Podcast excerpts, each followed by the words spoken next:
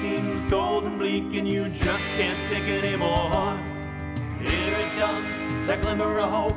A light shines through the door. It's the hopeless show. With Aaron and Rohit, whoa. It's the hopeless show.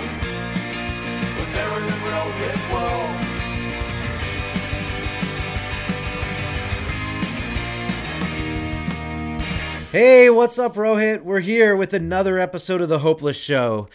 Man, is it good to be here on Friday the 13th, even though it's not Friday and it's not the 13th. But it is, well, it is Friday, but it's not the thir- yeah, it doesn't matter. Whatever. We're not about dates, we're about episodes, and we're episode 44 of this show.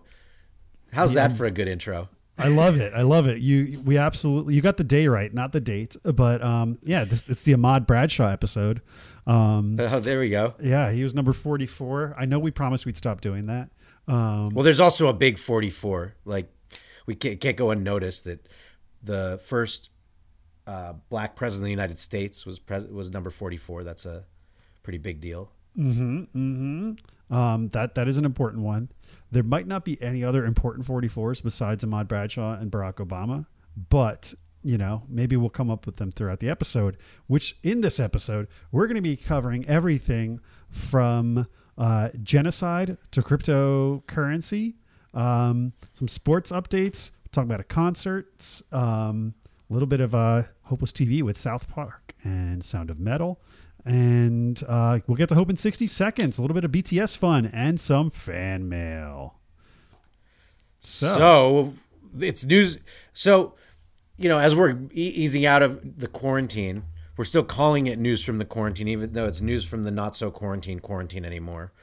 But what what was going on this week with you? I, I think you noticed something big that happened in uh, the world in the country. yeah, yeah, we the world um, was finally uh, given the results of the Derek Chauvin trial. Um, the officer from Minneapolis who was uh, tried for murder um, in the death of George Floyd. Um, they found him guilty on three charges of uh, manslaughter, and I think the entire nation breathed a sigh of relief, um, or much of the nation did. Um, and it seems what was really the spark for all the protests last year, and uh, you know the rev- you know just a major shi you know a major sort of moment for Black Lives Matter and just Black lives in general, and people being awareness aware of everything having to do with everything from implicit racism to systemic racism. Um, I think it all came to a head, and it was this was a major trial that its outcome really was a, almost a way of measure a measuring stick for how far we've come, or at least the, the direction that we want to go. And I think it was. Uh, I think a lot of us breathed a sigh of relief. It's over. I think uh, I think you hit it. I think the direction we want to go is the right term because we're so not there yet. nope. but at least it didn't go the other way. I, I don't know about you. I was at the office and uh, we were watching it with bated breath, even though it seemed all right. They only deliberated for 10 hours. It has to be guilty. But if it was anything but what it was, which was uh, third degree, uh, second degree, and the basically the most charges he could have had. Um, not a lawyer, so I didn't say that very well. But if it wasn't that, like the entire country would have gone up in flames. Everyone would have it would have been a mess, and rightly so. So I'm I was it was just like, oh my gosh, are we gonna have to rush home to like figure out what the can we do, or are we gonna just be able to go on with our day because of justice has been served at least this time. And luckily, justice was served this time, and we could all, I think there was a collective sigh of relief that at least this time they got it right. And I hope it leads to more people feeling they need to be held accountable for their actions, uh, both in the force and just in general, that you can't uh, commit racist crimes and get away with it. Yeah. I mean, right now, though, I, I don't think everything is fully put to bed because No, there's still a small chance. There's still a small chance that it is considered a mistrial. Um, I mean, that would be that would be then getting elevated to another court, and they just be dealing in the merits of the trial, because unfortunately, um, Maxine Waters, um, you know, Oh, was yeah. inciting violence on Twitter, asking for they're expecting a guilty verdict, and if not, um, she says we've got to stay on the street, we've got to get more active, We've got to get more confrontational, we got to make sure they know we mean business. She says I don't think anything about curfew. Curfew means I want you to all stop talking. I want you to stop meeting. I want you to stop gathering. I don't agree with that when it asks about the curfew putting place. So it's it's really um, concerning. Hopefully, comments like that do not undo what is a really really important case. So that still has me a bit scared. Um, but let's just see how that develops, and hopefully, that incitement to violence is not going to impact the outcome of the case thus far. Yeah, and and I just thought of something that's totally different or totally off topic, but kind of is you said so. Imagine if someone is na- their last name is a, a female last name is Trial, and she's single. Then would you call her Miss Trial? Well, if she was a doctor, you'd call her Doctor Trial. But if she was a young single woman, yes, it would be Miss Trial. Um, and All right, so on with that. On with this topic. But so yeah, this is. I don't think this is the end of the Chauvin uh, saga.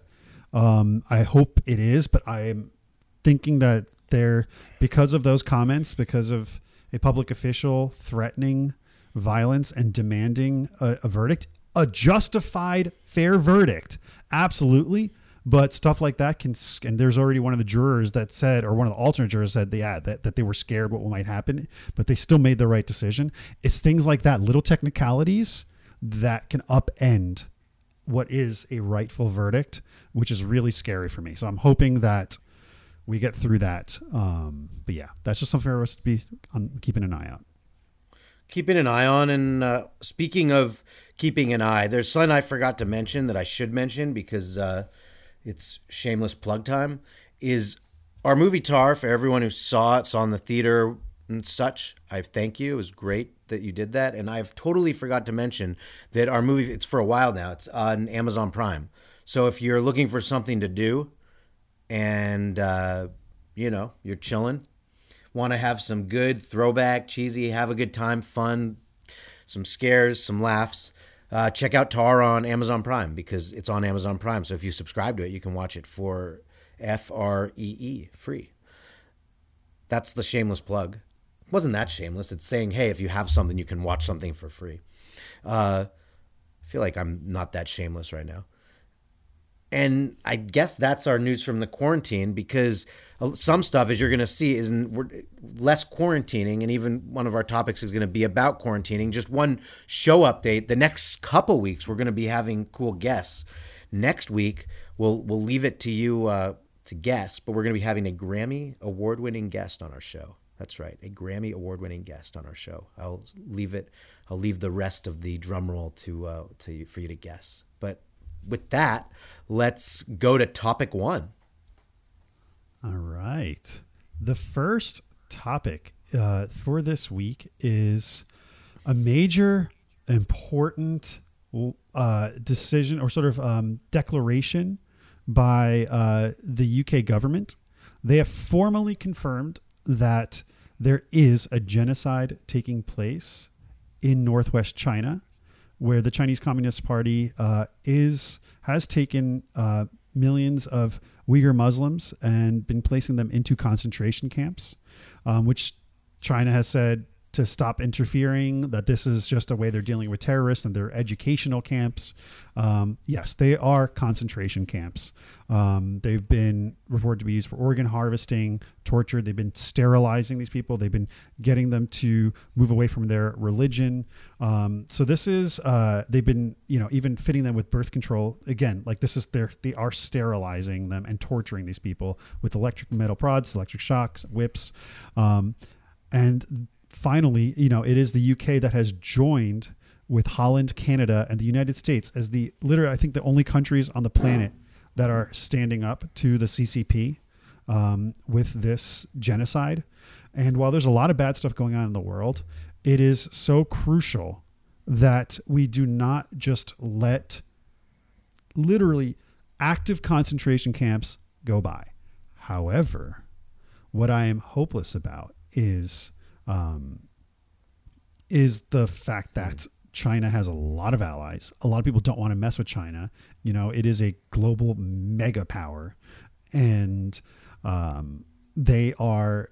China has, you know, said they are strongly opposed to UK's blatant interference in China's internal affairs, um, and that they. So China is seething right now, um, and they've asked that the UK immediately right its wrong moves, um, and so yeah, dude, it this is looking like the beginning of now that these nations are taking a stand against like the Holocaust happened and it's things like that should never be happening again and they are happening again right before our eyes. I know we call like you know americans for that are all right we call them nazis and whatever but like there's actual concentration camps happening.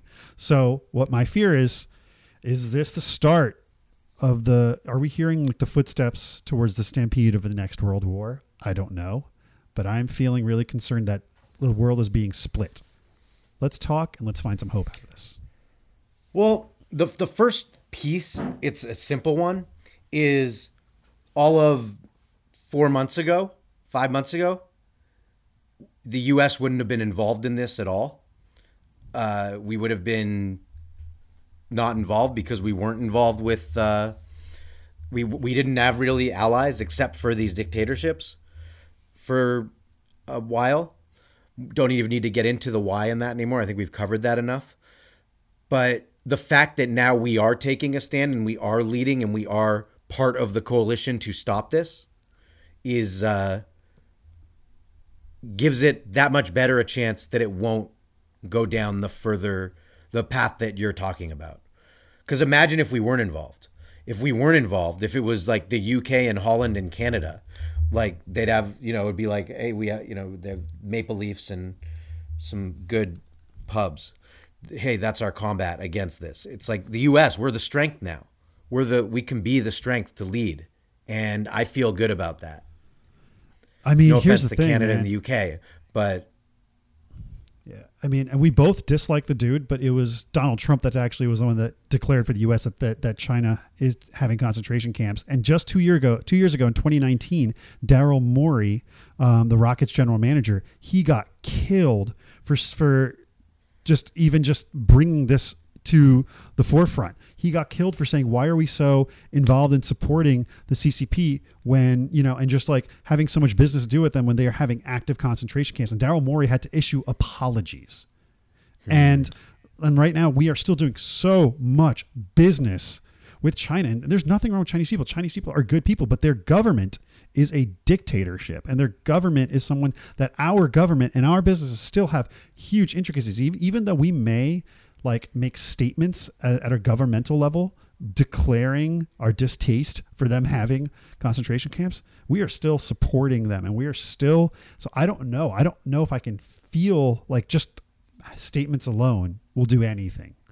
They won't, but I think that as this becomes more of a news story at the forefront of the lexicon of what we're dealing with as the pandemic shifts to not being our number one problem, which it has been. So you can't you can only do so much when we're dealing with a nationwide pandemic. Now that the US is the leader in getting the pandemic under control, we can start, and I know government and President Biden and such have started to put our footprint back in worldwide politics, uh, both by doing some things like removing troops from Afghanistan, for example, things like that, to making sure that we are part of everything from the Paris Climate Accord, to, I guarantee you, being involved with this because he has a 20 something year relationship with uh, really dealing um, like dealing directly with China. He knows uh, the uh, the prime uh, is it prime minister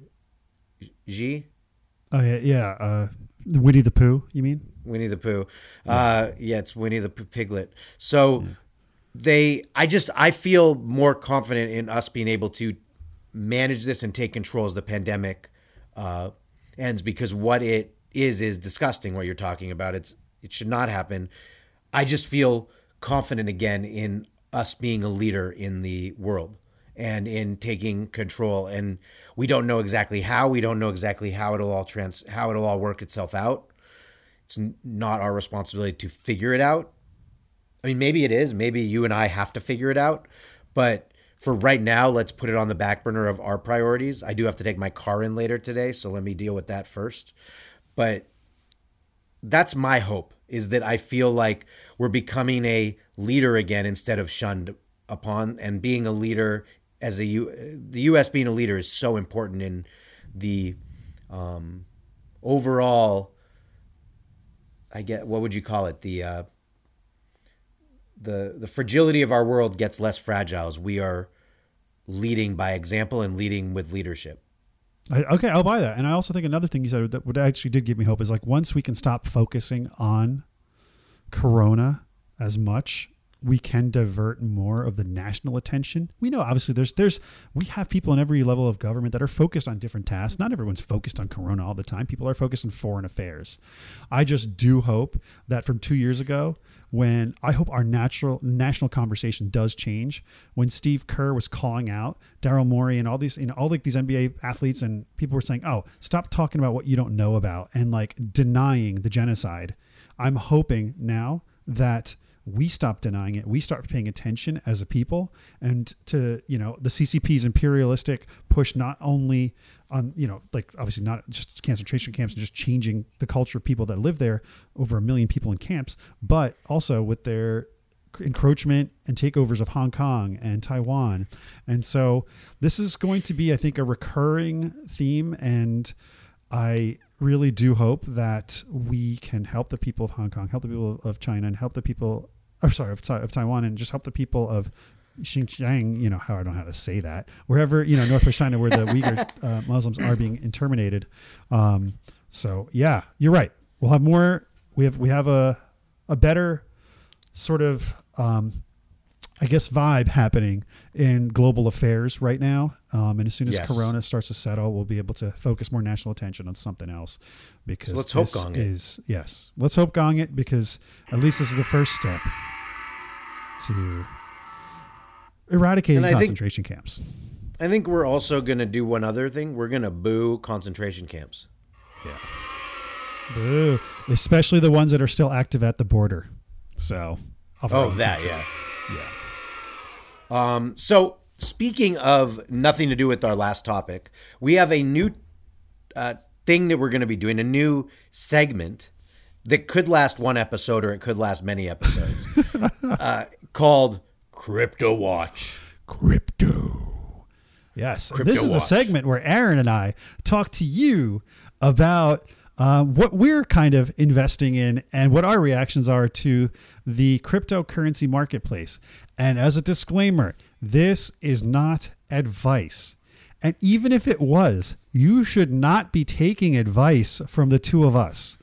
We, as we've mentioned many times before, speak a lot about topics that we are highly uneducated about.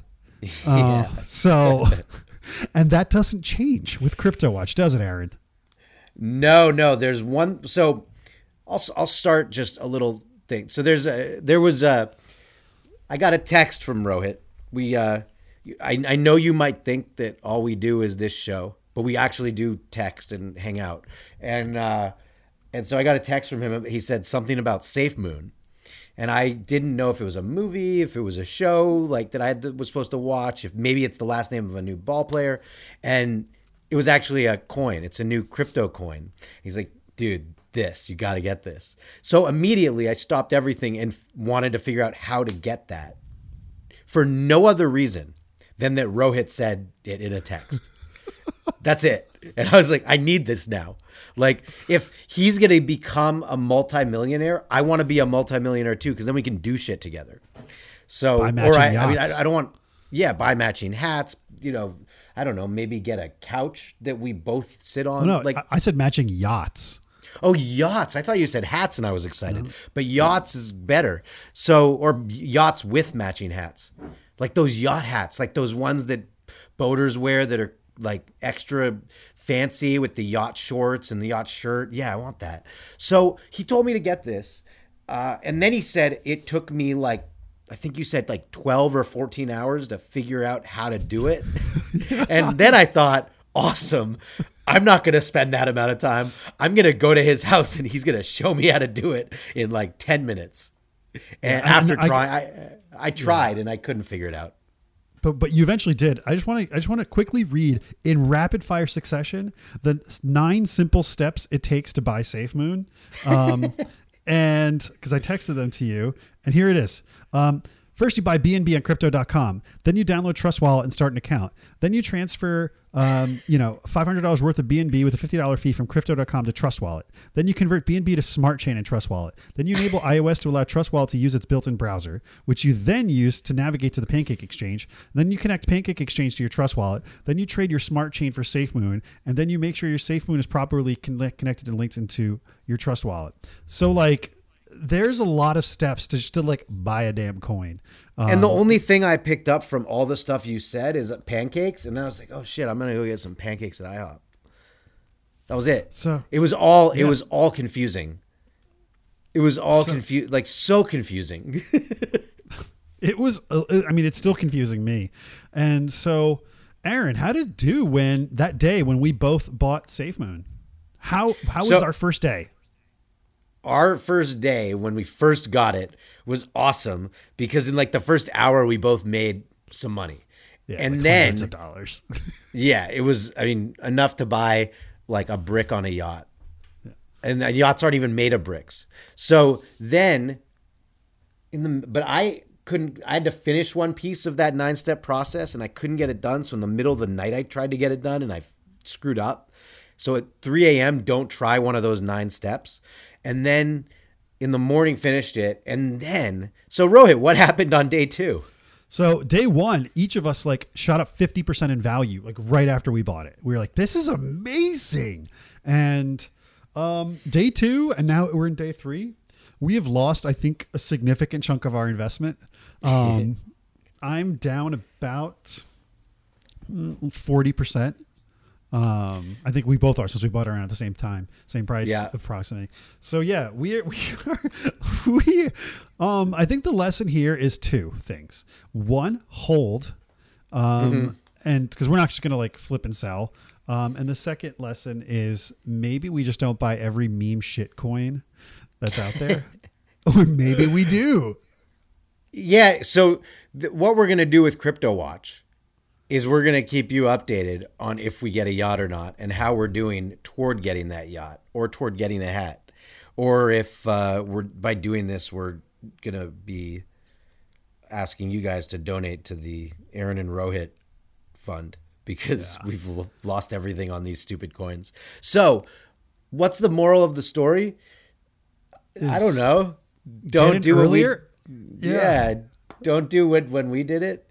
And uh, if something's called Safe Moon, maybe tr- don't trust it because it's a really silly name.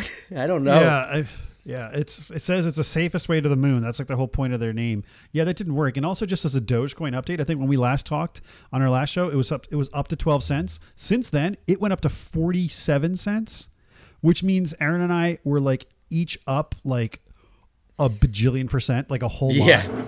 And now Dogecoin is back down to about twenty five cents right now.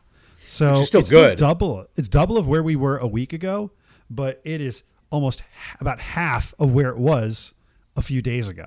So it's really volatile. Um, and again, if anybody invested at the peak, like after listening to our show, that was not advice. We told you it was not Yeah. advice. And this goes out to our listener, Stefan. I'm so sorry. And Stefan also has one of our user submissions that we're going to read later. Um, but yes, great apologies. Our bad. But and hold, be hold, Yes. wait, because you never know. You never know when something good could happen with this stuff.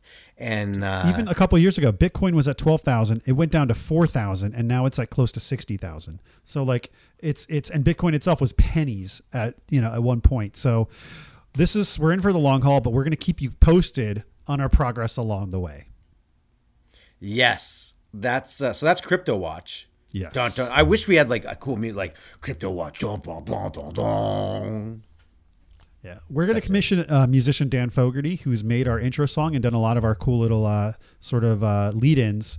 Um, we're going to try uh, Dan. If you're listening out there, um, you got some work coming your way for Crypto Yes. Watch. No relation to John Fogerty, but it would be cool if they combined to make like a, a riff for us. John Fogerty and Dan Fogerty. That'd be good. Oh yeah. Just ideas, just throwing them out there. Collaboration possibilities. So speaking of collaboration, sports. Sports. What do you So- got, Aaron? Um, I want to ask you a question. Do I have a problem? Ask away. Well, that was a rhetorical. Like, do I have a problem? And then you're just supposed to say, "No, Aaron, everything's Just great." a You don't have singular problem? Yeah, there we go. Um, many problems. So I have realized I just so the Dodgers, right? They won the World Series. Everyone anyone forgets. And I just can't stop watching every game and every minute. Now I like to watch a lot of games anyway, but I really am worried that I have a problem because it's almost an addiction. I can't like last night I watched the moment the game started to the moment it ended. Like that was just my night. And I, I can't and I kind of almost want to base like nights around the games. And so it's simple. I just want do I have a problem? Because I just can't quit them. I can't quit them. Well, you know what this reminds me of? It reminds me of Polk High, class of 1966. And while I find you fat and repulsive, I like to tell you my glory days. Uh, how I scored four touchdowns in one football game and won the very last city championship trophy that Polk High had.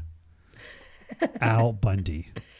And if anybody remembers Married with Children, that's literally Al Bundy. You know, he was a, a, a women's shoe salesman, you know, living in a Chicago suburb, and just he had a miserable, he was himself was miserable with life. Um, but he just kept looking back at the time he scored four touchdowns in high school. And this time he's a grown ass man, has two grown ass kids. Now, I'm not saying you are Al Bundy here, Aaron, because the the World Series was only was won like six months ago, so you are okay, and enjoy this relationship because you are still world champions with your Los Angeles Dodgers. However, 40 years from now, if you're still watching this video and reliving that, then I'd say you have a significant problem. So milk it for now, but I would find other things to reminisce about um, before it gets out of control. But for, until then, until there's another World Series champ, you have every right to watch this every day and just like relish in it and make sure other people are reminded that you are the reigning World Series champions. That's the thing. It's just every game watching it and just feeling that like pulsating through my blood. It just feels good. It's just like Yeah. really good. Yeah. I mean, You're the you biggest know, Dodgers fan I've ever met. I would hope that you're you're you know you are feeling it. Just don't be Al Bundy if a couple decades from now. And we haven't won again since, and I'm just still relishing in it. Yeah, I can see that happening. Yeah. Actually, I'm I no guarantees, zero guarantees. Uh, well, all right. So I guess I might have a problem. Is the is the No, you don't. I think I think the hope is you do not have a problem until it's years from now. Right now, you are basking in the glory that you were promised and that you deserve. You are basking, and it is your time to bask. Like my love turtle, Pete the turtle. She loves basking under her, her heat lamp. basking is a great word. Yes, Uh, yes. All right. Well, it's time for debates, and this debate is, I think, going to be a hot one. And I hope it is because we've been on the same side in the past few debates. And so it's really getting tired. So I might even just pick a side that's opposite you just to do it. But anyway, uh, what's our topic today? So the topic is now that the people are getting vaccinated, now that the pandemic in our country is getting under control, I am noticing there's sort of two types of people. There's a, a majority of people are, and I'm not going to say exactly where I stand yet. I'm just posing the topic. A majority of people are really pumped. They're pumped to do things, to see people, to go out to not wear masks anymore to because you're vaxxed like your friends are vaxxed you can do things you can enjoy life again the risks have been proven now to be n- very minimal uh, for uh, people as long as you've you've gotten vaxxed you, and so on. And but then there's two types of people. There's the people I've seen who are still it's like they're riding the pandemic wave past it. They're still stuck in that paranoia or in that nervousness or in that energy. And then there's the people who are ready to just move on and live life and go on with life. So where do you stand in that in that I guess those Okay. two sort of situations? Oh, and So then like concerts, is- for example, going to concerts. There's people who can't wait to go to concerts or ball games and stuff, and then there's people who there's no way they'd do any of that. Okay, okay. So it, it's effectively the people that are kind of on one side is the people that are want to stay cautious and just really safe, and the other people that want to sort of go out and reclaim the life that they had, right? And I'm not assigning value to either right now. No. but is that No is that what you're saying? Yes, Okay. exactly. I, I am hard in the camp on wanting just to get the fuck out and do shit. I mean, are you on the same side? Are we gonna have another same sided debate? I just want you to keep going. Just keep going. Oh, sure. Okay. Here, all right. I stand firmly on the side waiting to get the hell out. And I'm just going to list reasons rapid fire. One, I hate wearing masks. I do wear masks, but I hate it because your breath gets gross and I get congested and it's just super uncomfortable. And I hate it. I hate it. I hate it. I just want to move forward in an era without masks. You know what? Two, I'm vaccinated. And if I'm around other people vaccinated, I don't care about masks, right? If we all agree to not wear masks, it's great. Three, I know that when we're going back to the office, obviously it's going to be hyper sensitive and masks are going to be enforced until like a long time. I don't know, which makes me not want to go to the office, but I'm just excited to get back in there. I just want to be out doing shit, going to dinner, going to the movies, going to concerts, having fun. Fuck the mask. I'm ready for it. And if you want to stay inside, cool. Shorter lines, less space being taken up by other people, and I'm happy. That's where I stand. All right. So we are in the same camp with this. Uh, I totally agree. What I guess frustrates me is I don't get why you wouldn't be in this camp. What COVID has taught me, and I've had talks with my family about this and stuff as well, is we never know when it's all going to be taken away from us. So live life as fully as you can because you never know when you, which has happened to me, when you, could get hit by a drunk driver and almost lose your life. That happened to me. Uh, you don't know when those near death experiences could happen or bad things could happen. My uncle just died. Like bad things can happen. So to keep going with that pandemic mentality, I just don't get. I respect everyone can have their opinion, but I just don't get it. And so when people talk to me about it, I want to understand everyone. I've also learned in the pandemic, understand and respect everyone's opinion, no matter, you know, they could be different than yours, but respect it. That part though, I just don't get. I'll, I'll tell you, I think there's three types of people that do not that are on the opposite side of us, and maybe let's just try and understand that a little. I think the Yeah. I think the first group are, as you mentioned, people that have suffered loss from COVID, and they are just scarred. Then on the other end of that spectrum, or near that side, there's people that are hypochondriacs, right? That are like like super super scared, right? And that's okay to be scared, but they are just like at the point like like militantly cautious, and that's fine. And the third people are the people that packed up their shit and like moved in the middle of the pandemic to like Palm Springs or Denver and no hate on that but it's like yo guys this wasn't a forever thing you know we're gonna have to go back to the office eventually what are you doing and so now they're like, no, no, no, no, we got to be remote. We got to be remote. Listen, it's better for everybody. It's like, no, you just bought a house and somewhere you don't want to have to go back or feel pressure to go back. If nobody go back, then you don't have to go back. So I think those are the three categories of people. Um, maybe there's others, um, and those are their reasons.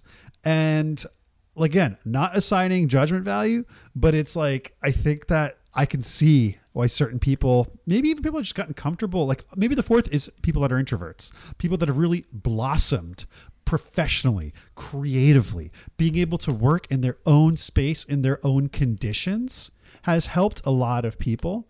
Um, and I think it's only probably reinforced all of our own introverted tendencies wherever we may had, even though people like Aaron, you and me are, I'd say, moderately extroverted. Um, but uh, even me, I found like you know, like I'm sure I also still get phone anxiety, but now I'm like almost getting, I might get in person anxiety from people that I haven't seen in a while, you know, because I hate making phone calls. Um, now it's like, oh man, it's gonna be weird seeing people in person. So I do think even for people like us that are like, like absorbing some of that, I can imagine for people that are naturally much more uh, sort of introverted, it might be even harder for them. So maybe that's another group. So there are. So I guess you're saying there are all these different groups. Everyone, their life, their choice, Yeah. uh, with what they can do with it. I still, I guess, don't get it, but I don't get why you wouldn't. This hadn't wouldn't show you to really live and to enjoy all the fruits that life has to offer as much as humanly possible. But also, your life, your choice. So, do what you feel comfortable with. And so, and you did give a lot of groups that I feel are all types of people. I know all those groups. Uh, so, yeah, I guess this debate. It's like I guess you've com- you've shown me how many groups there are of types of people that I don't agree with.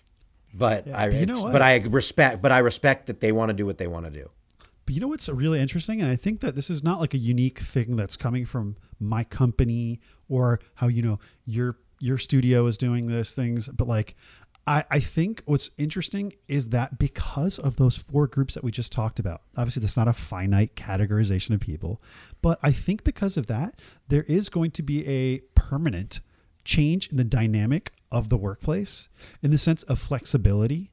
And people have seen there is so much value of being able to work from home and of being able to be remote that who knows maybe there's like in the future it's like you got vacation time and then you got work from home remote time right? And that oh yeah i'm taking a work from home remote day. And then it's like yeah i just want to sit around house to, i'm waiting for a delivery. Cool i'll take my calls from there. It's people are going to feel less pressure to take the day off or like oh my god i have to do that. And it's like almost now almost now it's like a really flexible workspace.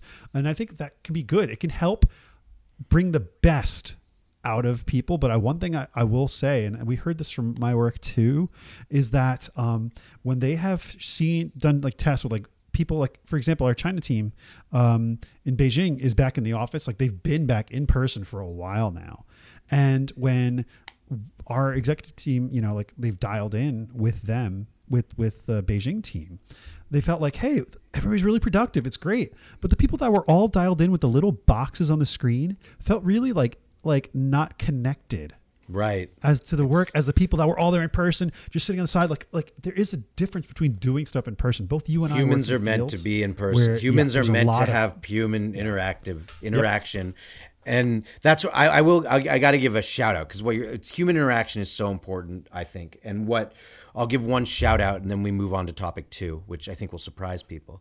Uh, my sister, my sister and my brother-in-law have a newborn. Have- I think the baby is now about five months old, Ariella, and uh, she. I know you've seen pictures, and she is. Uh, uh, what I, I really am impressed what they've done because they have really been living. They've been doing like this past weekend. They were at a winery with the baby, with friends and people. They've been all vaccinated, not the baby, but the them and the for the babies and stuff. It's there's not really a worry with this with the with the COVID. So it's just like, uh, and I just I really res- love how they've. Uh, been pushing to really live and they have a baby that they're raising so just a shout out to my sister because uh, she's uh, seems to be doing it doing it right and having a good time while also raising a newborn through the pandemic and now uh, onto living life and trying to get out in the end of the pandemic it's just a shout out i'm impressed with how they've done it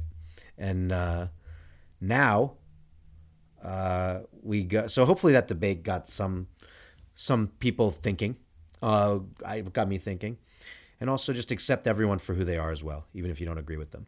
So, second topic is uh, Bobby Brown. I believe there's a porn star named Bobby Brown. It's not her. It's the singer Bobby Brown. So, I bring Bobby Brown up. Can you guess why? No. well he did suffer some major tragedy through his life i think he, he they just lost he lost a child recently too Yeah, he lost another. He's lost two children. So here's the thing with Bobby Brown that makes me feel hopeless. Uh, he his career. Well, let me start. He last night I was watching because signs I just do because I it's guilty pleasure. I was watching. I fast forward, but I was watching the end of the Masked Singer, that TV show. That's pretty stupid, but highly entertaining. Uh, I was watching the very end of it just to see who two of these people in these costumes were.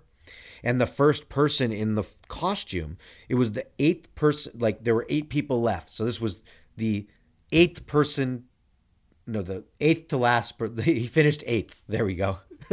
he finished in eighth place, and they unmask him, and it's Bobby Brown. First, I didn't recognize him at first because he looked atrocious. So then I thought, well, hey, wait, how old is Bobby Brown? I figured he's probably in his, I don't know, mid 60s, something like that. He's 52. He looked really not 52, way older. So then I thought, wait, so he's on The Masked Singer. He came in eighth on The Masked Singer, and he was a, I believe, Grammy winning, I Grammy winning, number one selling pop star, both with his group New Edition as like a kid act, boy band act, and then on his own with big hits, some before we were really around, but like big hits. My Prerogative, huge song. Uh, if you don't know Bobby Brown's music, you'd know it if you heard it. So I was just thinking, wow, he came in eighth. He looks terrible. So then I went on the deep dive on Wikipedia and like learned all about his life, which has just been, I mean, he's been arrested for drugs so many times, like 20. And crack cocaine, big thing. He loved to mix uh, weed cigarettes with rocks of, co- of cocaine and smoke them with his ex-wife Whitney Houston and then on his own. Also, I rem- I then remembered a story of when of a ex girlfriend and myself. We were coming out of a Mexican restaurant. We were at a Mexican restaurant on Sunset, and Bobby Brown, in front of me, just blatantly hit on her and tried to take her away from me.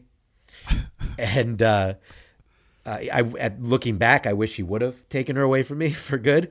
But at the time, it was like, whoa, this guy has some gall. Like he just doesn't care about the dude. He just went for it.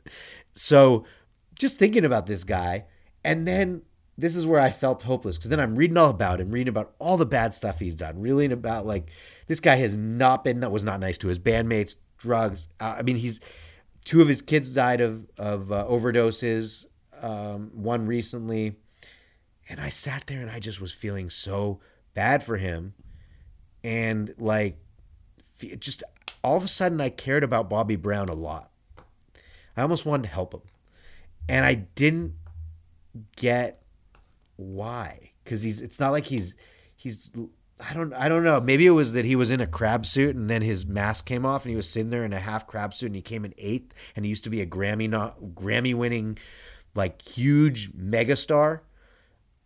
And I just got confused man. I don't know. Like I was Bobby Brown made me confused about humanity. Like at what point does someone like like why did I care so much about this guy and and why did I get so fascinated by him I don't know I just felt like why did and why did I waste like an hour of time just reading about him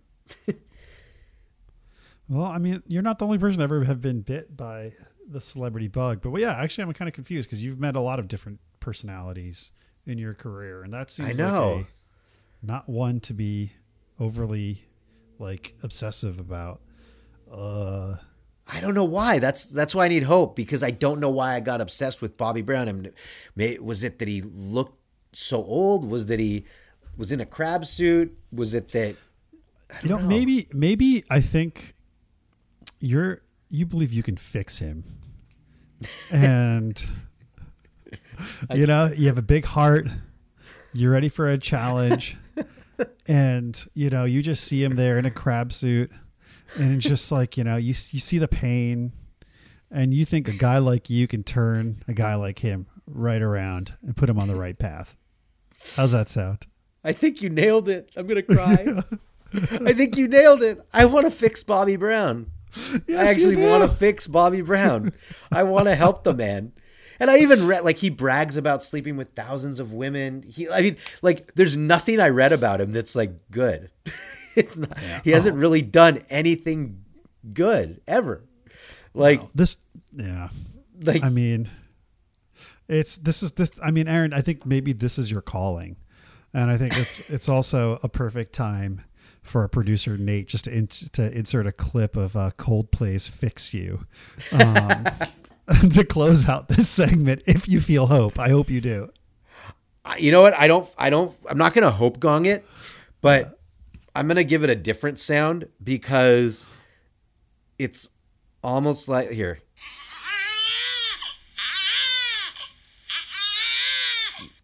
So that was a baby crying because I. It's like helping a baby. I want to help Bobby Brown. Oh, You nailed it. I do. I want to be his. uh I want to be his guide and his shining light in the world. Oh, you'll be his confidant. That's great. Uh-huh. Yeah. All right. Well, speaking of Bobby Brown, it's time for Hopeless TV. Yes. So, um, Aaron and I, we are both vaccinated. We are both very careful. But as Aaron mentioned, we were able to hang out the other day and we uh, were able to watch the South Park uh, vaccination special um, episode. Aaron, want to want to talk about it? So, to say it went there is an understatement. It went there. Like it offended everything, and I give some loved it. examples. Yeah. Uh, here you start. Give one example because I don't know how many I even feel comfortable bringing up, even though it's yeah, what happened. honestly though, it was on 420, and I'm having trouble remembering some of the examples. I just remember laughing a lot.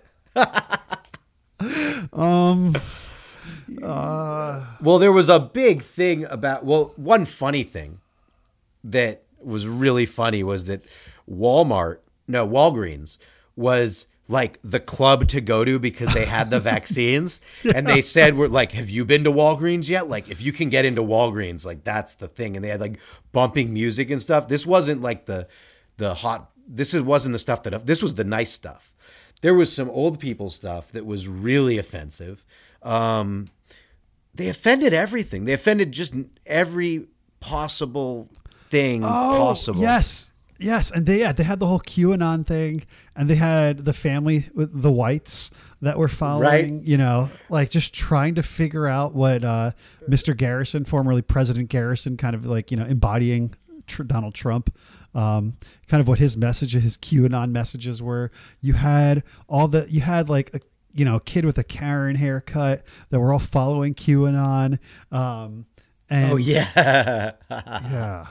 and then there was the there were the, there was the whole group of people who want to get their shot and it was like a singer, a dancer, someone on a pogo stick and they all want to get their shot, their vaccination, but they really also want to get but their they were like they were ineligible because they weren't essential. so they weren't getting their shot like to perform or you know to be a Yeah. performer something like that. So there was but i guess the hopeless the biggest hopeless thing is i highly recommend everyone watch it. I think it's really funny. And i please don't get mad at either of us but i'm the one doing it if then you're offended because we're in such cancel culture where you that where, people are offended. I just think this was fantastic tv it's like 45 Yeah. I mean, I think one thing, one thing to be hopeful hopeful about is it seems like Parker and Stone they haven't toned down too much. They have toned down a little bit. Um, Not with this they- one. Not with this one as much, no. But I think that they were really good about. Um, they've been good about and stay good about um, using satire to tell really harsh truths, and Mm-hmm. uh, and I think it's funny. I almost feel like The Onion and South Park are way better news sources than the rest of our news sources. Um, because I feel like you know journalism. Most of the most journalists I feel today are like Rita Skeeter, um, and it's just it's it's. I think that there's a lot of stuff that isn't said or that is exaggerated one way or another, depending on even it's like from both sides of the aisle. That are just like news is very unreliable these days. Um, Yeah. and I think it's South Park and The Onion are more reliable. and i also Uh, if think you can, if you can see through the satire. Well, and also I just think if in general people should get their news from us. So instead Yes. of uh, watching the news or listening to the news or reading the news, just listen to this show and you'll get everything you need to know about the world in one week. I promise. Love it. So thank you, South Park, for installing uh, for kind of leading us to that that topic. But there's another hopeless bit of bit of hopeless TV that that uh, you want to talk about. Yeah, there's one more thing, and then we can go into uh, to our hopeless hope in 60 seconds uh, incredible uh, topic uh, thing we do. As you know, I didn't describe that well, but the other hopeless TV is the movie Sound of Metal. Now, here's why I feel hopeless. The movie Sound of Metal was fantastic. I thought it was a great movie. Here's why I feel hopeless. The rest of the Oscar stuff is uh how do I say it? Bill Maher did a great job with this, but it's all social commentary movies. Like there's we it's this is the only movie I've seen where I just like it's a movie. It took me somewhere. It made me learn about slang. I felt both entertained, I felt moved. I felt lots it's like when Biden does his number 1, number 2, number 3 thing. I felt both entertained, moved, I laughed, I cried. I both of those things. And I just miss there being more movies like that and it not being the self-important, self-righteous Oscars and movies that do everything. And as Bill Maher said, you don't get to feel better about your actions that you're doing to help the world by watching a movie about an issue that matters. You have to go out and actually do something in the world. And I think too many people think because they watched a movie about something righteous or a virtue, they think now they're making a difference in the world, which is a bunch of bullshit. Yeah. I mean, I, I couldn't agree more, Aaron. It's like there is so much virtue signaling everywhere. And I think Hollywood is especially guilty about it. And it seems like the movies that are nominated are just like, oh, hey, what's it saying versus was it a good movie? I mean, this is the same community. And no offense, I know that you are in Hollywood, but there was a lot of like, remember, just years ago, just a few years ago, people were giving a standing ovation to Roman Polanski.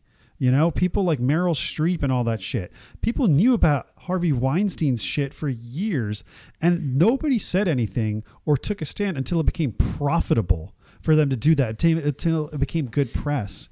And I think what that whole thing is, it's oh, it's been a race to be signaling just how virtuous you are and how virtuous your movie is that it's stopped almost it stopped the movies have stopped becoming about the movies and while i think it's extremely important to tackle things that are meaningful um, it seems that when we're trying to award films we're almost giving deference to the topics rather than the films Oh, there you nailed it. Nailed it. yeah, and it shit sucks, bro. And I Sound Yeah. Music is my favorite music from the uh, uh, movie from that uh, Best Picture Oscars as well. That I, I I've seen a bunch of them. Um, not as much as last year, obviously, because no no movie theaters.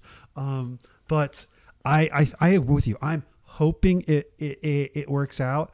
I don't I don't know if it'll win Best Picture, but I think it's got a chance. I don't know if um uh Rami Malek will win Best Actor, but I hope Well, he does. Wrong, wrong act. that wrong, wrong. Uh, you can say No, what Rami you just it's said not- because you're. Uh, Yeah, 'cause you know, I'm brown. You're, you're brown. Uh, What's his but Yeah, the wrong, wrong brown actor, Riz Ahmed. Shit, what- I always forget his name. He's on Riz, Girls. Riz, he Riz was Ahmed. on that show. Riz, Riz Ahmed. Riz Ahmed. Yes, yes. Sorry, Riz. Sorry. Listen, Brown brother. I know sometimes we can get confused with each other.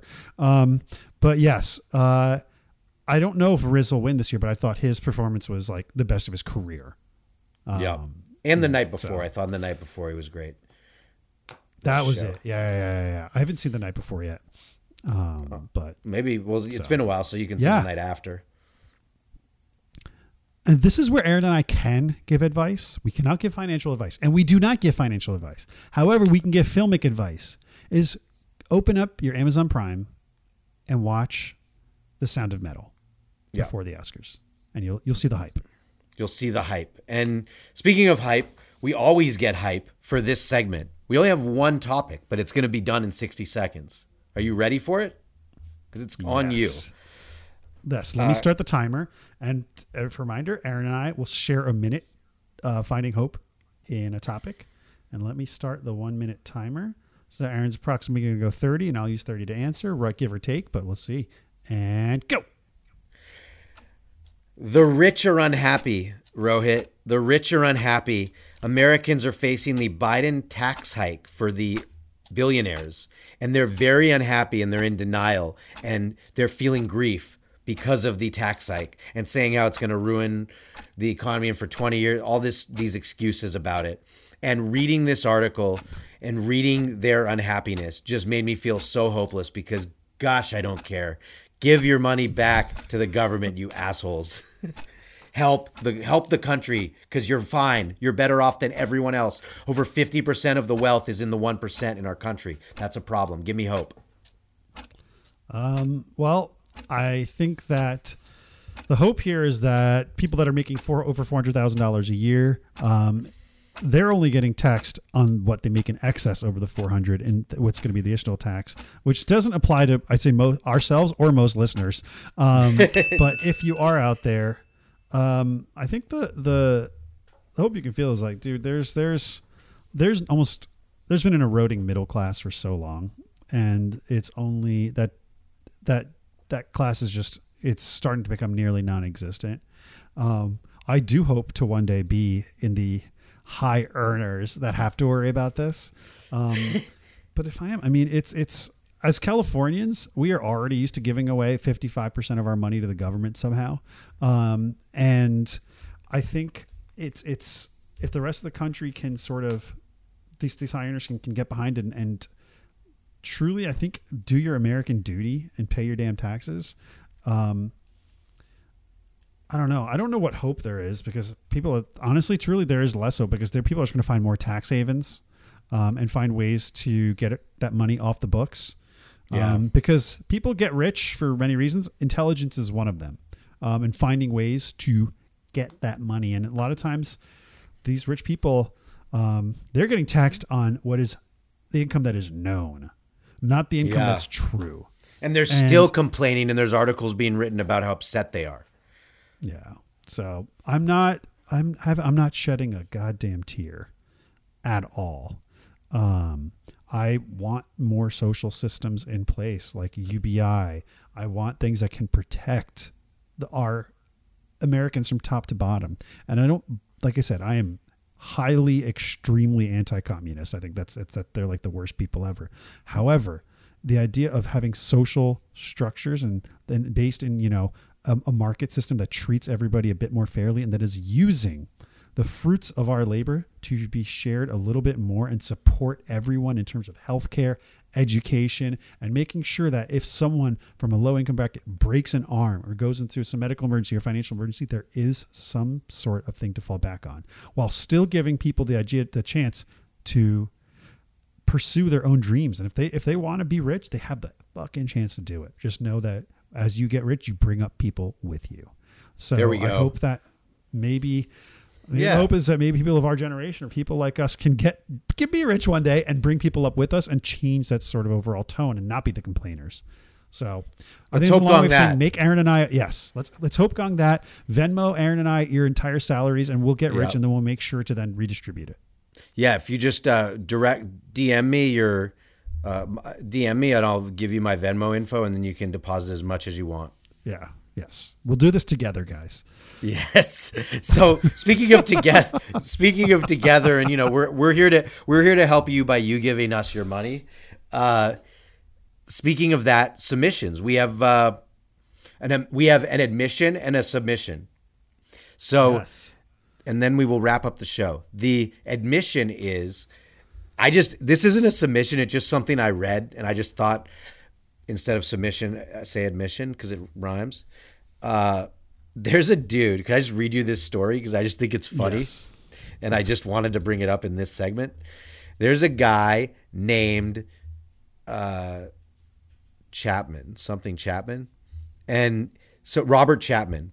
So he went on the dating site Bumble and he bragged about storming the Capitol to try to get women to want him.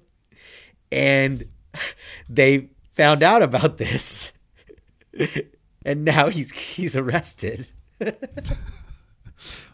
So he idiot. submitted he submitted his profiles. This is where the submission part comes in. He submitted his profile, including bragging. He said, "I did storm the Capitol. I made it all the way to Statuary Hall." That's his profile. Like that's who this man is. And then women reported him, and he got arrested. so I just mean- think, look, the the moral of this: su- submit to us. But if you're you did a crime, don't submit it because then we'll have to report you to the law enforcement. Yeah, I mean, or we may just we don't get all our emails, so you Right. know, and we don't read all our tweets. So if you want to share it with us, we may not get it.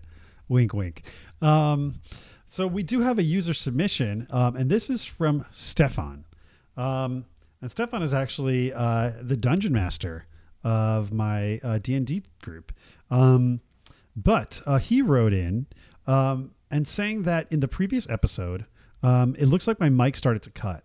And when I was talking about warm relationship, I said actually warm relation, warm relationships, and it just got cut. S C H I S S, warm relationships. Stefan says German schiss is the actual pile of shit derived from Scheiße, the factual matter of shit. I believe is rooted in Yiddish, just like kake, hence verkackte Scheiße, which probably Aaron might understand or clarify for us. Also worth mentioning in this context is colloquial Dunschiss, diarrhea, literally thin shit, which can be nicely used in sentences like Du laberst uh, gesteigen Dunschiss. You are babbling intellectual bullshit. So thank you, Stefan. This was, I think, his way of telling us that um, I talked about um, warm relation pile of shit um, in the previous episode. So to our German listeners out there, I do not apologize. I meant every word. Um, and to Stefan, thank you for your submission. I think this is a very enlightening way to wrap up our show. Stefan, that is one of the most intelligent submissions ever. And you're right about fakakta. Fakakta means like shitty or full of crap. That's like when someone is fakakta, they're full of shit. So you're dead on with that. It's a Yiddish term. And uh, fakakta is used a lot by bubbies and zadis. And thank you for that. You just, that was great. That was great. Yeah, you should it ho- you should host this show. Yeah, it was a really good submission. I'm really happy we got that. Um, so thank you. People, write in, um, make fun of us, do whatever you got to do. We will read it. Um, and I think before we end, I think Aaron, we you got one more hope fulfilled. Yeah, it just this last week it's just been so nice that things in the country are getting better, being able to do things, ate at a few restaurants. Like I just couldn't be more grateful for the little things. And so I feel f- hope fulfilled in life just to be able to be doing more stuff and to be out to be uh, like I went to a lunch with my dad and we just ate in a restaurant and uh, had sushi at lunch like we normally would do when we go meet for lunch. So just those kinds of little things which I totally took for granted before. Uh, I am not anymore, and I'm going to try not to for the rest of my life because it's just, man, it's exciting to have to be able to be doing that stuff again. So it feels Yeah, great, it's- and I also feel America's a leader again. We're like at the head of the, we're we're like leading in in the doing stuff again and things being open again. So, yeah, what were you gonna say? Make America do stuff again, which is great. So I think like I think Mads, Mads, Madsa. Madsa, Madsa. Yeah, Yeah. Okay. But yeah, I also I was at a restaurant just this week celebrating a dear friend's birthday, and it was amazing. Just like ordering stuff and like talking and being out doing normal shit. Yes, I am like giddy and grateful that the world is coming back together, and hopefully it's all back together when where Ina and I are going to Mallorca in August for our friend's much delayed wedding due to the pandemic. Um, so. But yes, but until next week, Aaron, this was uh, a another show filled with hope. And We I'm yeah, glad. we're just we're really we really are bringing it. I mean, the amount of hope that we're bringing to the world. I just the more people that listen to this show, the better you'll feel about yourselves. yeah, I honestly feel like we deserve a Nobel Prize. So if anybody's listening out there, if you want to uh, nominate us, um, Oh yeah. we'd be grateful. Yeah, whoever that nominating committee is, please uh, keep us in mind or just Yeah. nominate us. Or honestly, we don't even need to be nominated. Just give us the damn award. Yeah, yeah. I'm not sure what website takes submissions or whatever, but yeah, if somebody can find that and do that, that'd be great. We'll give you a shout out on the pod. Yep. Even in our speech, in our Nobel Prize speech, we'll give you a shout out in the speech for nominating us. So thank Yes. you for whoever's going to do that. Next week, again, we have a Grammy winning artist on our show. Can't wait for that. And then another amazing, Amazing. award winning, uh, we're going to have a CNN hero on our show soon. So there's a lot of uh, cool things coming up on the Hopeless Show. For now, I'm the Aaron Wolf on all social media. And, And I am you are. Vohit for Rohit with the number four on all social media. So with that, that's the end, and we will see you next week for episode number 45. We're not going to give that to anyone in particular. It's just going to be episode number 45. Yes. Um, Michael Jordan's baseball number, as well as his uh, return to the Bulls number, his unretirement number. But until then, don't say nope to hope. On behalf of Aaron, this is Rohit, and we'll catch you later and bleak and you just can't take it anymore. Here it comes, that glimmer of hope, a light shines through the dark. It's a hopeless soul, with Aaron and rugged woe. It's a hopeless soul, with Aaron and rugged woe.